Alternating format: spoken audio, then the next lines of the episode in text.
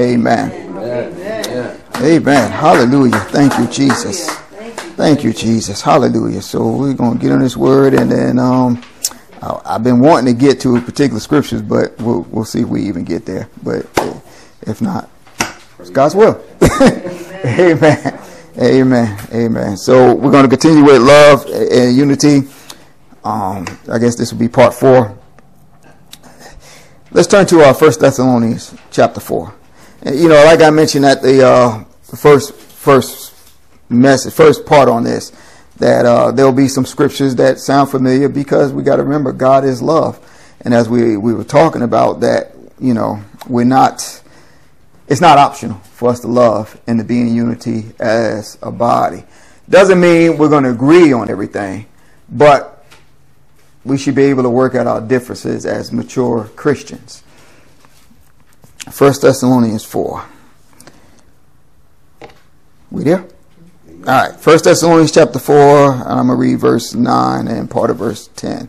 But concerning brotherly love, you have no need that I should write to you. For you yourselves are taught by God to love one another. And indeed you do so toward all the brethren who are in all Macedonia. So let's stop right there.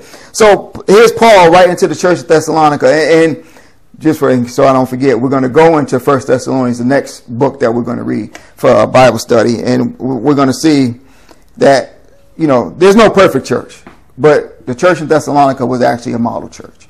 It's a church that we can read about and we can look at because they were commended for their faith.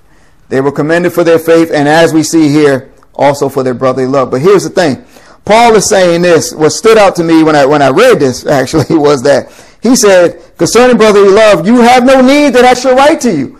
In other words, he said, look, well, continue. For you yourselves are taught by God to love one another. Amen.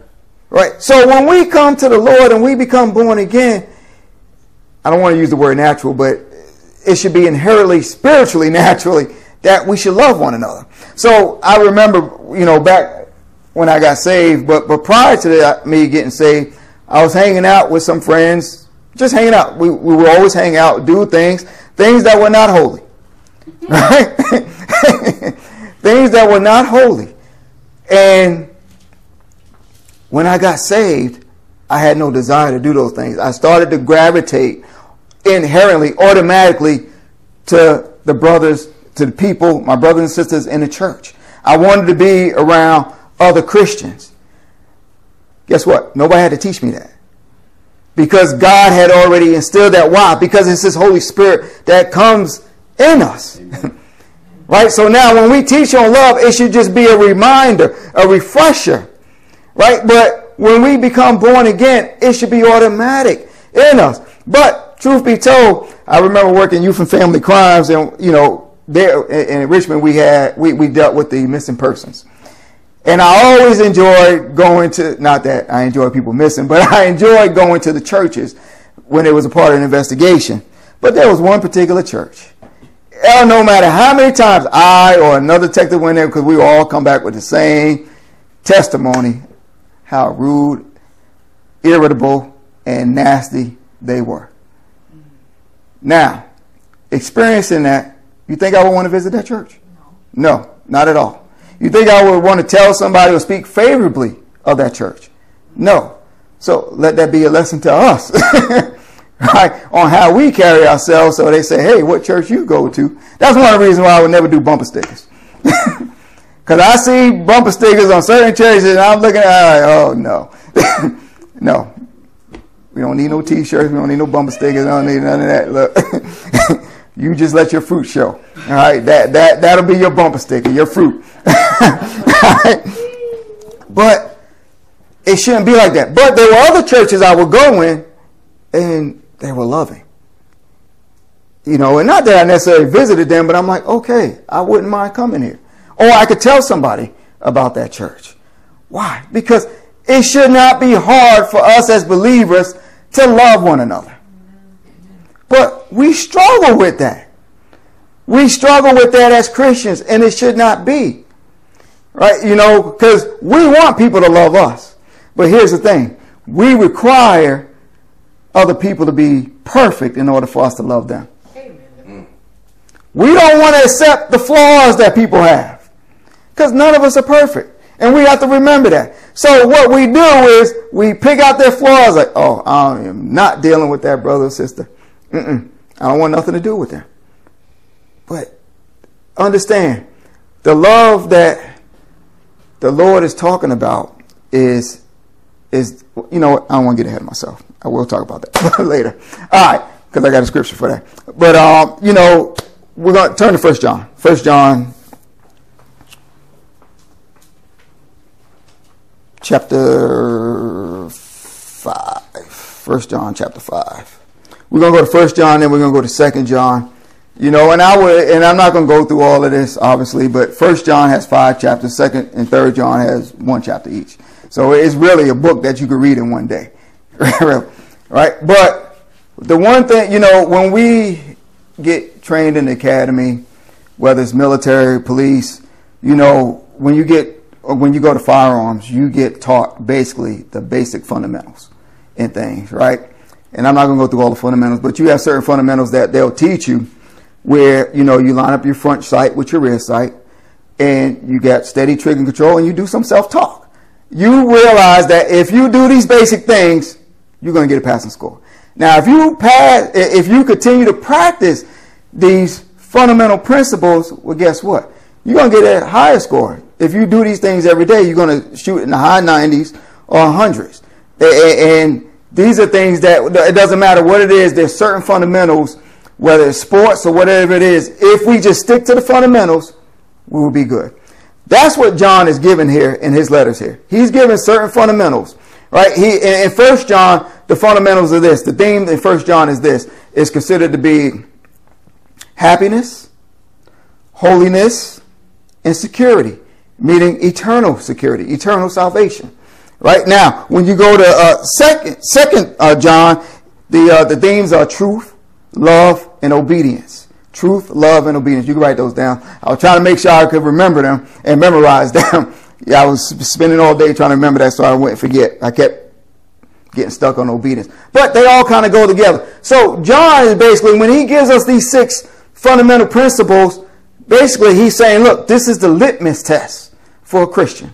In other words, this is the evidence in us. So, if you practice these six things, you are good. You practice these six things, everything falls in the line.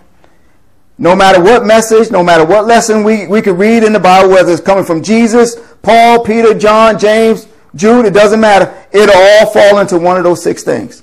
And these are the things that we have to have. So let's look at uh, 1 John, I said 1 John 5, correct? Yes. All right, first verse.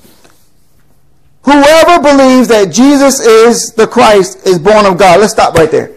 So we we know that, right? Well, we, we know it's true because it's in the Bible. But and these are some, this is something that we will hear churches talk about and, and when it comes to salvation, because all it is is Jesus. Right? All we got to do is believe in Jesus. Right? But now, looking at that first verse, after he says, Christ is born of God, he has the word and there. And is used to connect words or sentences that are to be taken jointly. So, in other words, whoever, it should be read just like it, it says here, whoever believes that Jesus is the Christ is born of God, and everyone who loves him, who begot, also loves him who is begotten of him. He's not talking about Jesus, but he's talking about us. We should love our brothers and sisters in Christ if we're born again. So once again, now, if we're saying that, hey, I don't like that brother. I don't want nothing to do with them. I can't forgive them. Then we may not be born again. Let's keep reading. Let's keep reading. Let's not take my word for it. Let's keep reading. All right, uh, verse 2. By this we know that we love the children of God when we love God and keep his commandments. So by this we know we love the children of God. When we love God. So when we love God, we have to love his children, which is us. Which is our brothers and sisters of Christ. Doesn't matter what they look like. Doesn't matter the personality defects. We have to love them as they are. And we talked about the commandments last week uh, when I read about John 13 and how it goes back to service. Okay, so uh, verse 3. For this is the love of God that we keep his commandments, and his commandments are not burdensome. So, we say sometimes it's hard for me to love that brother. It's hard for me to be around them. But he says, commandments are not burdensome. His commands is that we love one another. And we read also from John uh, 13 last week that it's not just love, but it's also unity.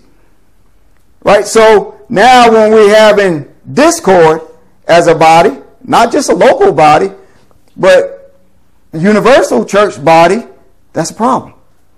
That's a problem. And then we wonder why sometimes why the church today is not functioning like the early church. When we read about the early church in the Bible, they were happy, fellowshipping, and things like that. They had some disagreements. Guess what? They rectified the problem. Right? Even when Acts, when they made the first deacons, they had a disagreement, found a solution. Said, pick those from among you. Right? These are things that we should be able to come to the table and work out our differences. But it shouldn't be, oh, they offended me, I'm leaving.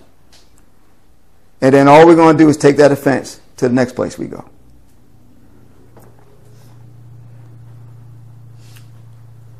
You know, speaking of uh, burdensome, you know, we, we have Christians today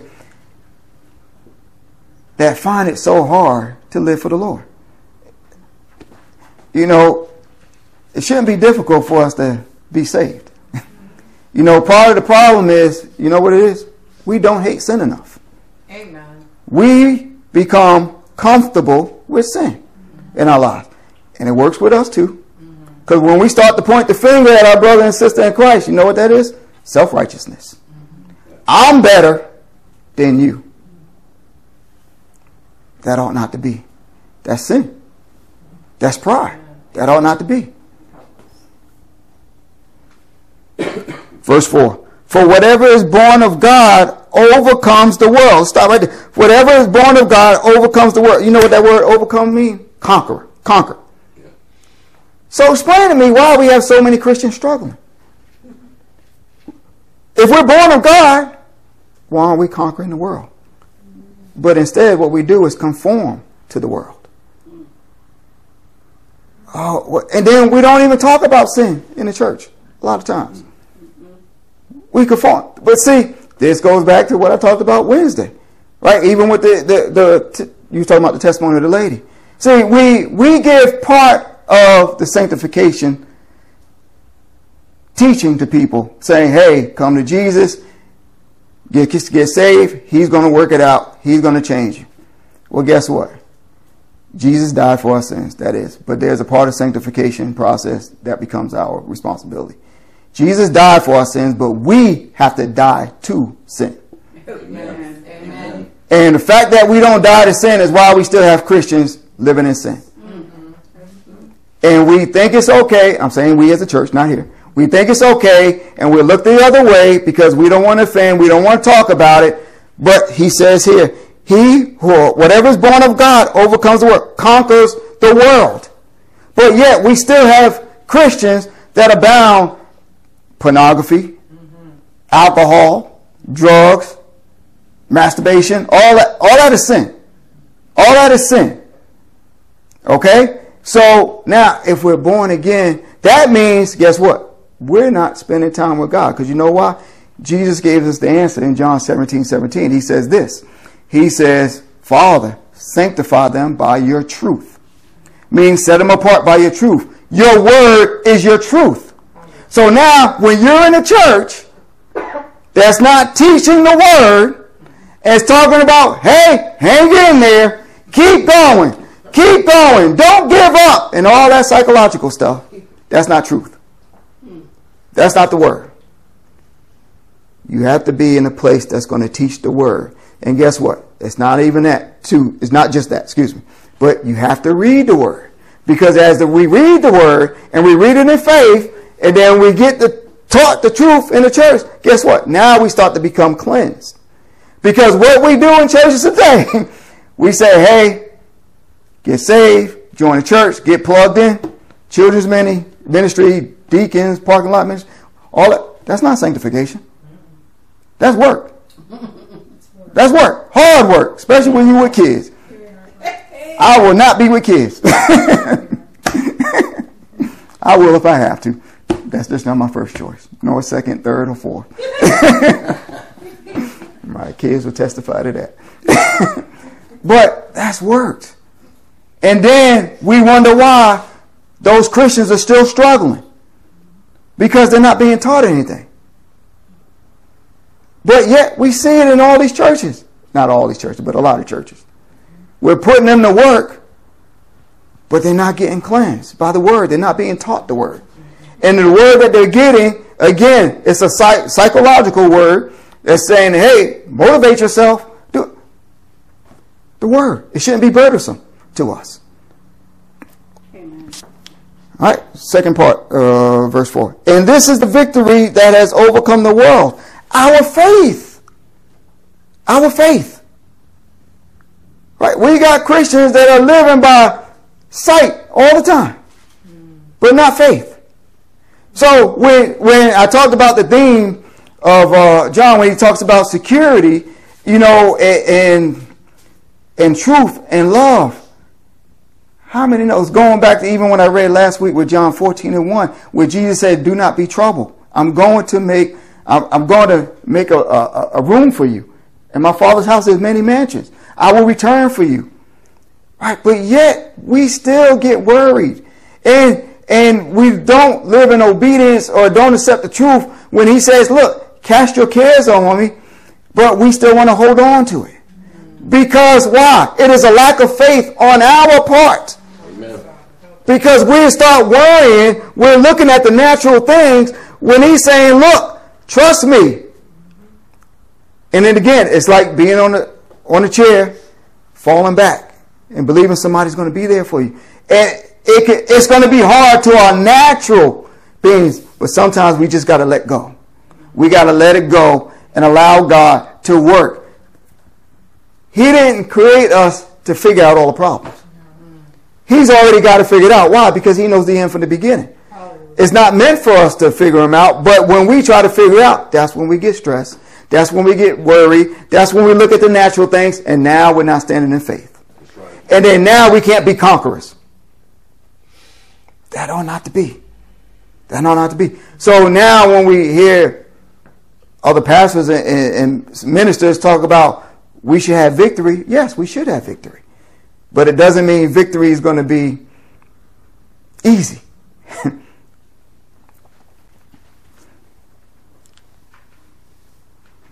Verse 5 Who is he who overcomes the world but he who believes that Jesus is the Son of God? So if we believe Jesus is the Son of God, that's who we put our trust in. Let's turn to Second John. We'll come back to First John. Second John.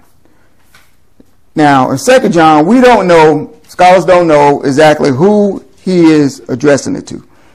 We don't know if he's addressing it to general people, a church, or even a specific lady, because in, in first one, he's talking about the elect lady.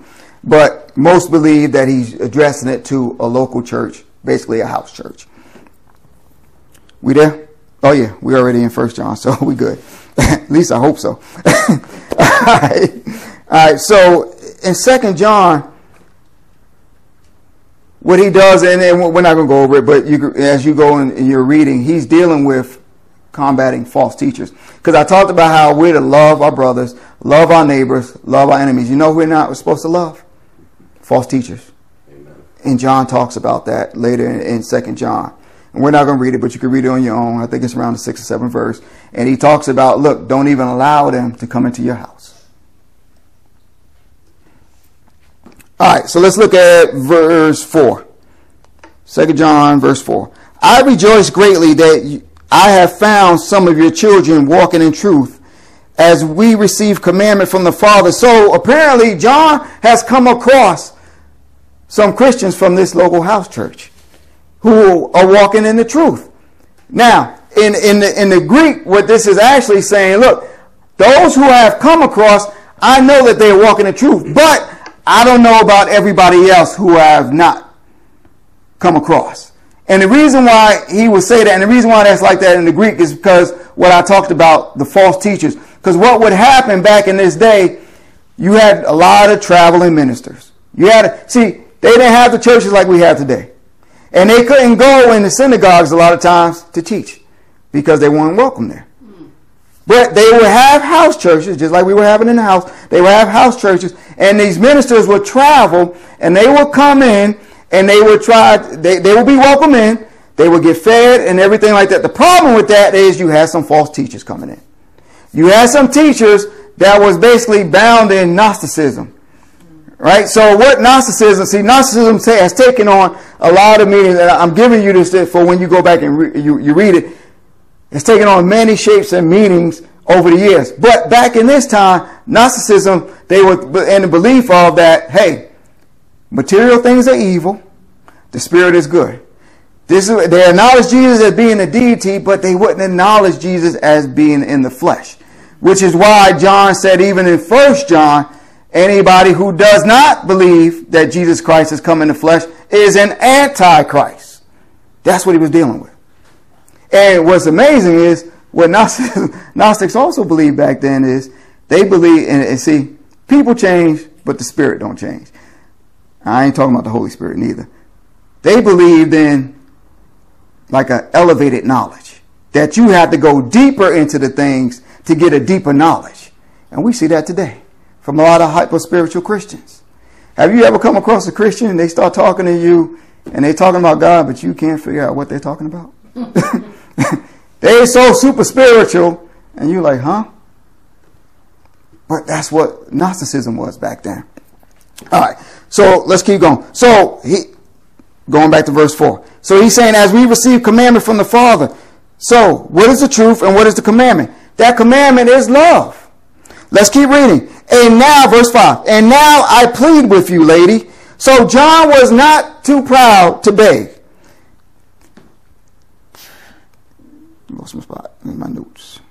Verse 5. All right. Not as though I wrote a new commandment to you, but that which we had from the beginning, that we what? Love one another. So it's not a new commandment, but it's a commandment that we should always have. And like I said at the beginning, once we become born again, it should be inherently easy, natural for us to do. Verse 6 This is love that we walk according to his commandments. This is the commandment that as you have heard from the beginning, you should walk in it. So, what I didn't mention in verse 4 is when he said, as we receive commandment from the Father, remember, they received the commandment from Jesus, but Jesus said he spoke what he heard from the Father. So even when we read this word, we're reading Jesus' words, but it is coming from the Father, and they are one. All right, let's go back to verse John, chapter 3.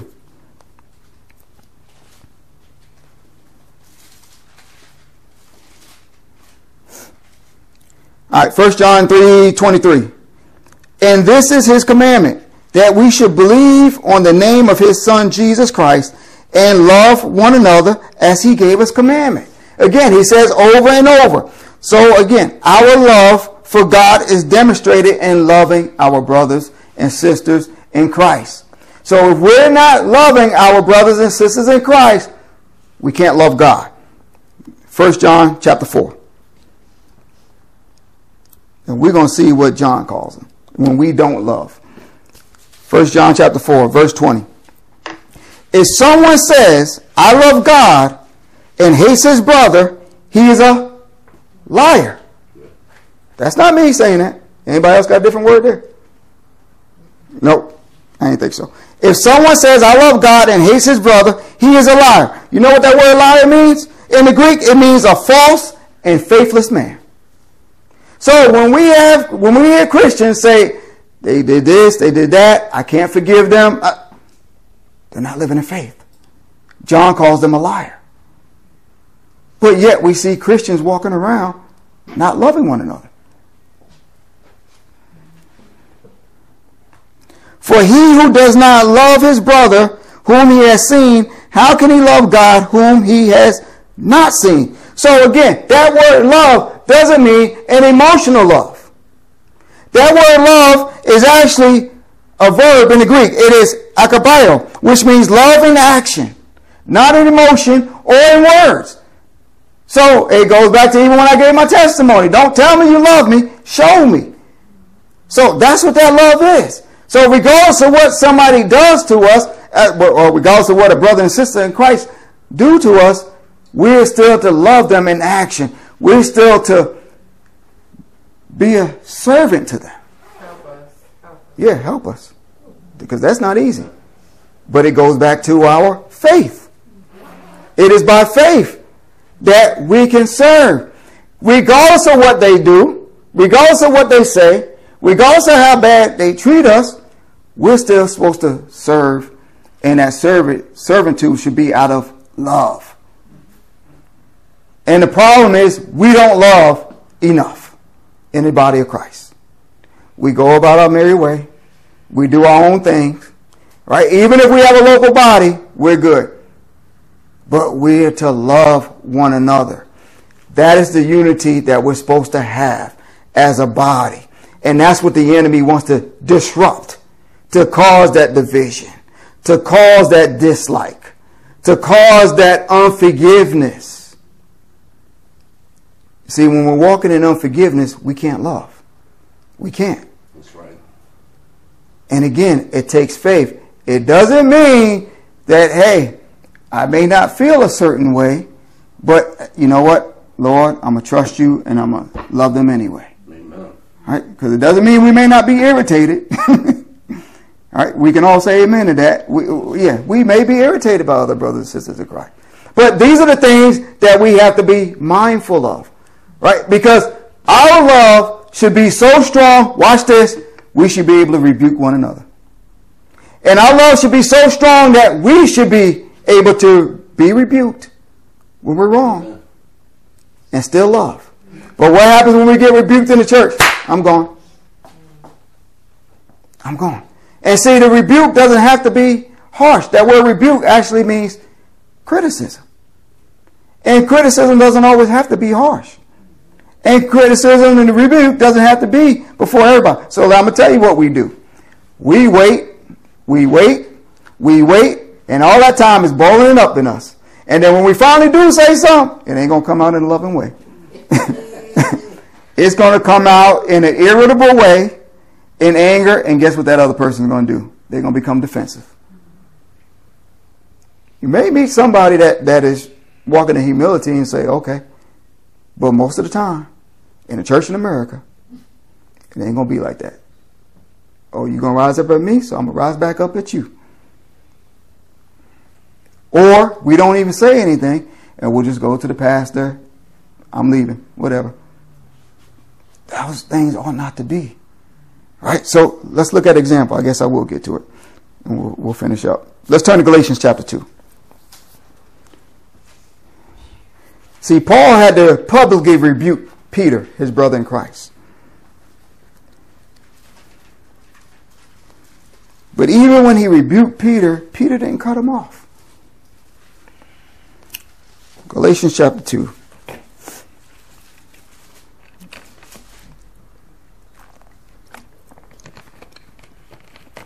All right, we there? Amen. All right, Galatians chapter 2, beginning at verse 11. Now, when Peter had come to Antioch, I withstood him to his face, because he was to be blamed. For before certain men came from James, he would eat with the Gentiles, but when they came, he withdrew and separated himself. Fearing those who were of the circumcision. Verse 13. And the rest of the Jews also played the hypocrite with him, so that even Barnabas was carried away with their hypocrisy. But when I saw that they were not straightforward about the truth of the gospel, I said to Peter before them all, If you, being a Jew, live in the manner of Gentiles, and not as the Jews, why do you compel the Gentiles to live as Jews? Let's stop right there. So basically, just to paraphrase, Peter was hanging out with the Gentiles. All right, Peter was a leader in the church. Peter was hanging out with the Gentiles, but until some Jews came along, and then guess what? Peter felt pressure. If you do a character study on Peter, as bold as Peter was, Peter would give in to peer pressure. Peter gave in to peer pressure, right? This is not the first time. Even when he denied Jesus three times, he gave in to peer pressure, right? That's ultimately what that was. But here, Peter was, again, hanging out with, with the Gentiles, but when the Jews came, why did Paul have to publicly rebuke Peter? Because Peter was a leader. And the interesting thing is this Paul wasn't the first one to go to the Gentiles, Peter was. In Acts chapter 10, he went to Cornelius' house.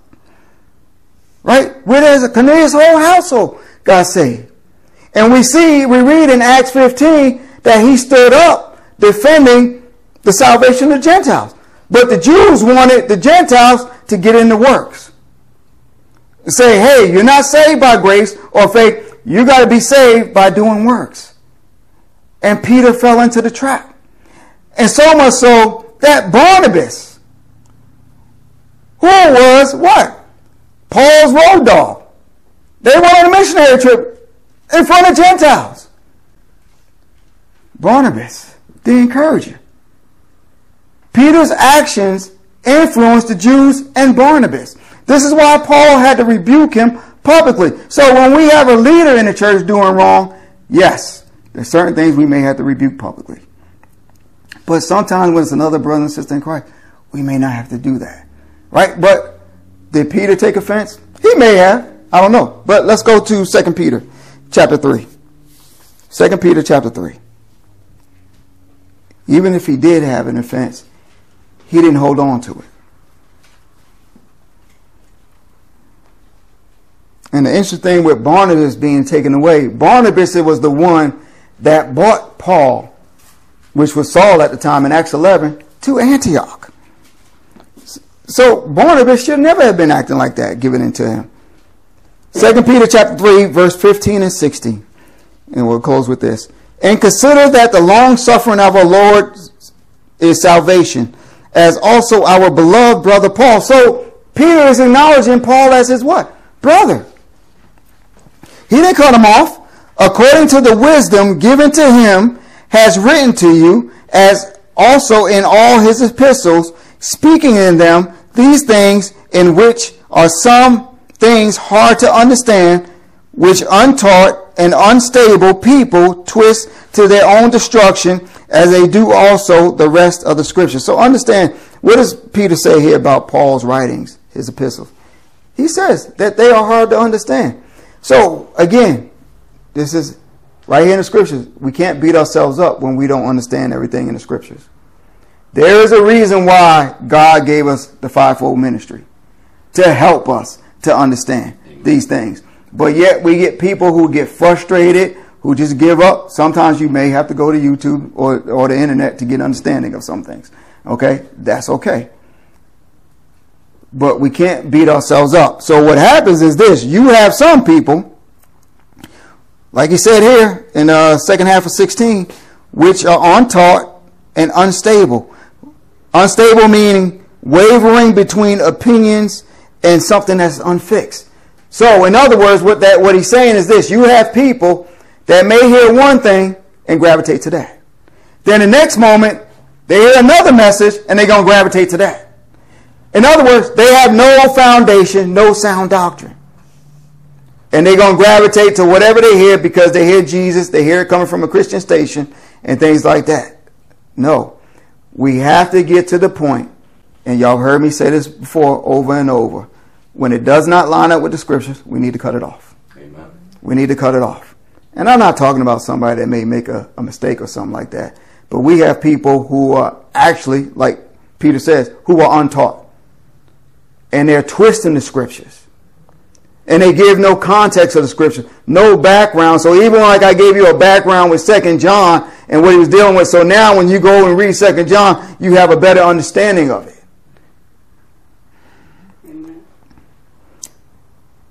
So that word twist in the scripture means to convert, to turn around. It means to pervert, meaning in a false sense. And Again, it's nothing new. It's stuff that's been around for centuries. But yet the, the enemy knows it, but we don't take heed to that because we don't get into the word. And the fact that we don't get into the word, now we don't become cleansed and we don't become mature. And the fact that we don't even, may not attend the teaching, you're teaching, you, you're in one here. you may be somewhere that's not teaching you the word. And then now it becomes emotionally driven. So just like we talked about Wednesday, how we read you could be in joy and happiness in the Lord and not be in faith. But we have to be in faith. So it's not that we can't be in joy, but we have to be in faith and joy. Amen. And these are things that we have to be mindful of. Amen. Amen. So I'll stop right there. Amen. All right, let's bow our heads.